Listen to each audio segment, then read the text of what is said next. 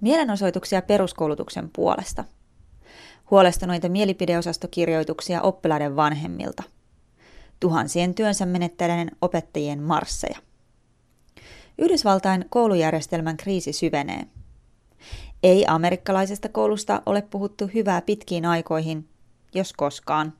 Mutta nyt tilanne on kriisiytynyt entisestään, kun peruskoulutukselta leikataan varoja. Katsotaanpa tarkemmin koulutusjärjestelmän tilannetta Kaliforniassa, Yhdysvaltain väkirikkaimmassa osavaltiossa. Täällä koulutetaan joka kahdeksas amerikkalainen lapsi. Oppilaita on enemmän kuin asukkaita Suomessa.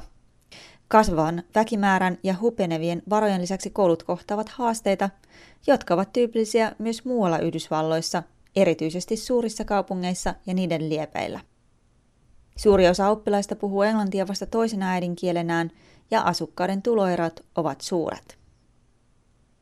Pelkästään Kaliforniassa leikkaukset ovat jo vieneet mennessään kymmeniä tuhansia opettajia ja muuta kouluhenkilökuntaan kuuluvaa viimeisen kolmen vuoden aikana, kertoo Erik Haynes, Kalifornian opettajien ammattijärjestön johtokunnan jäsen. Uusien leikkauksien takia kymmeniä tuhansia opettajia pitää vielä irtisanoa, Haynes ennustaa. Kouluvuotta on jo lyhennetty Kaliforniassa niin, että vuosi on 5-10 päivää lyhyempi kuin aiemmin, ja kouluvuotta saatetaan lyhentää jopa viikoilla lisää. Kaikkien leikkausten jälkeen yhtä opettajakohden on keskimäärin lähes 50 oppilasta. Valinnaisia aineita on vähennetty ja siksi taide- ja liikuntatunnit ovat huvenneet monen oppilaan lukujärjestyksestä, samoin tukiopetus ja koulupsykologin palvelut. Heinsin mukaan meneillään on julkisen koulujärjestelmän alasajaminen. Leikkauksia perustellaan heikolla taloustilanteella. Verotulot ovat vieläkin monessa osavaltiossa alhaisempia kuin mitä ne olivat ennen lamaa. Ratkaisuksi on ehdotettu veronkorotuksia ja näistä kerättyjen lisätulojen ohjaamista koulutukseen. Tämä ehdotus tuskin menee läpi, uumoilee David Plank, koulutuspolitiikan asiantuntija Stanfordin yliopistosta. I think it manifests in the current system, and we propose to talk about finance. It manifests in the unwillingness to pay for education. Um, that citizens look at the education system and they say, well, we're just wasting a lot of money on education. We're providing all of these courses. Amerikkalaiset eivät halua maksaa koulutuksesta. He näkevät koulutuksen vain rahareikänä, johon kaadetaan varoja, mutta tulokset eivät parane. He ihmettelevät, miksi koulutukseen pitäisi laittaa rahaa, koska se ei kykene kouluttamaan lapsia. Ja totta, järjestelmä epäonnistuu kouluttamaan suurimman osan. Plank sanoo. Tilanne on kaukana siitä, mikä amerikkalaisen koulujärjestelmän tavoitteeksi on asetettu. Valmistaa korkeakoulutukseen ja tuotteliaaseen työuraan. Koulutuksen piti tukea amerikkalaista unelmaa olla väylä siihen. Siihen, että millä tahansa taustalla varallisuudella tai asuinpaikalla kuka tahansa voisi tehdä unelmastaan totta tai ainakin saada eväät siihen koulussa. Koulutuksen piti tukea sosiaalista liikkuvuutta yhteiskuntaluokasta toiseen.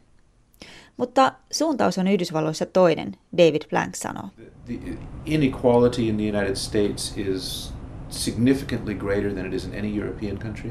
I mean, inequality in the United States is among the, uh, the rate of inequality, rates of inequality in the United States are among the highest in the world. Mean, comparable to Brazil or South Africa, not comparable to Finland certainly.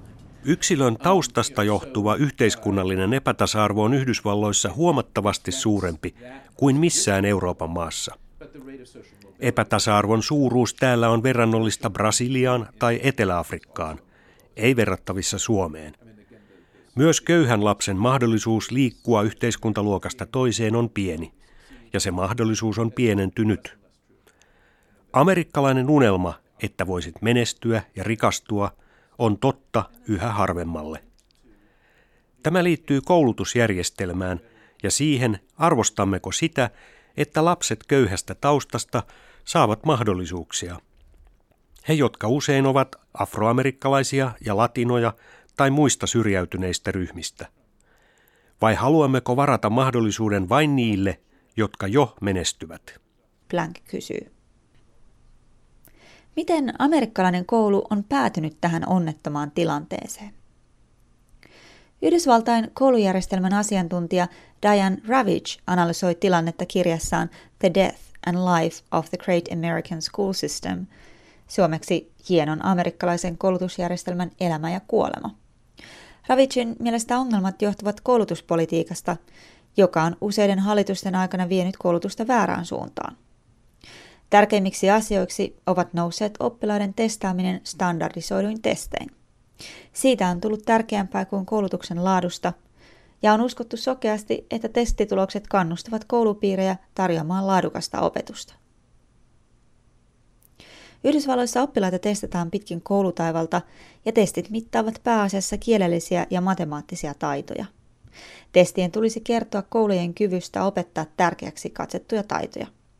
Jos koulun testitulokset ovat huonoja, vanhemmilla on oikeus vaihtaa lapsensa toiseen testeissä paremmin menestyvään kouluun. Jos koulu jatkuvasti epäonnistuu parantamaan testituloksiaan, koulu voidaan lopettaa tai muuttaa yksityisen johdon alla toimivaksi. Testaus nousi koulutuspolitiikan ohjenuoraksi George W. Bushin hallituksen aikaan, kun hän 2000-luvun alussa laittoi alulle kouluuudistuksen nimeltä No Child Left Behind, suomeksi ainoatakaan lasta ei jätetä. Ohjelma sai tukea sekä demokraatti- että konservatiivipuolueelta. Mutta uudistuksessa kävikin toisin kuin mitä odotettiin. Testit eivät lisänneet lasten tasavertaisia mahdollisuuksia menestyä, vaan vähensivät niitä. Koulut alkoivat keskittyä testeissä menestymiseen muiden taitojen sijaan, koska rahoitus on osittain riippuvainen testituloksista. Oppilaat oppivat vastaamaan testikysymyksiin, jotka toistuvat samankaltaisina vuodesta toiseen. No Child Left Behind perustui virheellisiin oletuksiin. Siinä oletettiin, että testitulosten raportointi julkisesti saisi kouluudistuksen tapahtumaan. Siinä oletettiin myös naivisti, että korkeammat testitulokset heijastaisivat hyvää koulutustasoa. Nämä oletukset olivat vääriä. Testit eivät korvaa opetussuunnitelmaa eivätkä kunnollista ohjeistusta. Hyvää koulutusta ei pysty saavuttamaan lasten testausstrategialla, opettajia häpäisemällä ja kouluja sulkemalla. Ravage kirjoittaa. Ravage sanoo, että kouluja patistettiin noudattamaan liike-elämän lakeja. Koulujen toiminta alettiin muokata yritysten kaltaisiksi. Ne koulut, jotka eivät menestyisi, voitaisiin lain mukaan sulkea, niin kuin vaikkapa kahvila tai huoltoasema, joka ei tuota voittoa. Yritysjohtajat pitävät ajatuksesta muuttaa koulut kauppapaikaksi, jossa kuluttaja on kuningas. Mutta kauppapaikan ongelma on se, että siellä ei ole yhteisöjä. Sen sijaan siellä on kuluttajia, mutta koulun käyminen ei ole sama kuin ostoksilla käyminen. Vanhempien ei pitäisi joutua etsimään sopivaa koulua heidän lapsilleen. Heidän pitäisi pystyä viemään lapsensa lähikouluun ja olettaa, että koulussa on hyvin koulutetut opettajat ja että opetus on hyvää. Ravitch kirjoittaa. Hallitus on suunnannut koulutukseen vuosittain lisää rahaa, mutta koulut eivät ole pystyneet saavuttamaan lain tavoitteita. Presidentti Barack Obama on ilmoittanut, että No Child Left Behind-laki korvataan uusilla linjauksilla. Koulujärjestelmän uudistamistarpeesta vallitsee poliittinen yksimielisyys, mutta uudistuksen suunta ei ole selvillä. Demokraattien mielestä koulut tarvitsevat lisää rahaa, eivätkä he halua, että koulujen tai opettajien menestystä mitataan vain testein. Konservatiivit puolestaan ovat testien kannalla ja he haluavat lisätä osavaltioiden ja koulujen vastuuta opetuksesta. He ehdottavat myös ostopalveluseteleitä, joilla vanhemmat voisivat maksaa lapsensa yksityiseen kouluun. Soppaa hämmentää vielä lisää se, ettei Yhdysvalloissa ole yhtä maanlaajuista opetussuunnitelmaa, vaan jokaisella osavaltiolla on omansa. Presidentti Obama on pyrkinyt kannustamaan kouluja parempaan suoriutumiseen miljardien dollarien ohjelmalla, joka palkitsee hyvin menestyviä kouluja antamalla näille palkinnoksi kehitysrahaa. Osavaltiot ja niiden koulupiirit saavat itse päättää, kuinka käyttävät kehitysrahan. Esimerkiksi New Yorkin kaupungissa testit ovat kouluuudistuksen ydin ja palkintorahaa aiotaan käyttää uusien testien kehittämiseen. Testeillä on tarkoitus mitata opettajien onnistumista työssään. Budjettileikkauksista kärsivät eniten julkiset koulut, joita suurin osa amerikkalaisista käy. Yksityisiä kouluja on vähän ja ne elävät lukukausimaksuin, lahjoituksin, varankerukampanjon ja säätiöiden tuella. Yksityisten koulujen vetovoima kasvaa samalla kun julkinen järjestelmä murenee. Asuinpaikan valinta on koulutusasiantuntija David Plankin mukaan yksi tärkeimpiä aineksia koulujärjestelmän yksityistämisessä. So people will pay a great premium on the cost of a house to be in the Palo Alto School District, for example, or to be in the Cupertino School District, as opposed to East Palo Alto or Mountain View. Tärkein tekijä yksityistämisessä on asuntomarkkinat ja se, missä ihmiset päättävät asua. Ihmiset maksavat talostaan mielettömiä summia eläkseen täällä Palo Alton koulupiirin alueella, sen sijaan, että asuisivat pari mailia itään toisessa, huonompimaineisessa koulupiirissä. On näitä etuoikeutettuja asuinalueita, joissa on loistavat julkiset koulut ja vanhemmat maksavat paljon saadakseen talon täältä. Näiden etuoikeutettujen alueiden kouluja käyvät lapset, joiden vanhemmat ovat varakkaita ja joiden vanhemmat haluavat satsata lastensa koulutukseen. Nämä vanhemmat haluavat olla mukana kouluyhteisössä ja he opettavat tarvittaessa erikoistaitoja, kuten taidetta ja Italiaa. Leikkaukset ja koulujärjestelmän sekava tilanne vaikuttavat kuitenkin myös yksityisiin kouluihin. Opettajan ammatin arvostus on laskenut ja Stanfordin kyljessä sijaitsevan yksityiskoulun Menlo Schoolin on vaikea löytää opettajia täyttämään avoimia työpaikkoja. Menlo School tunnetaan laatukouluna ja vanhemmat maksavat vuodessa yli 30 000 dollarin lukukausimaksua koululle. Well, I think it, it comes really down to the hiring policies that we have here. We want um, teachers that not only know their content area, but they understand the developmental stages of this On vaikea löytää opettajia avoimiin virkoihin. Opettajien ammattijärjestöjä mustamaalataan, eikä opettajille makseta tarpeeksi palkkaa, että he voisivat elää arvonsa mukaista elämää. Opettajat vaihtavat ammattia ja erityisesti matematiikan ja tieteiden opettajia on vaikea löytää. Menlo Schoolin keskikoulun johtava opettaja Erin Brigham sanoo. Hänen mukaansa opettajat eivät halua pysyä ammatissaan, vaan he etsivät muita paremmin palkattuja ja arvostettuja ammatteja.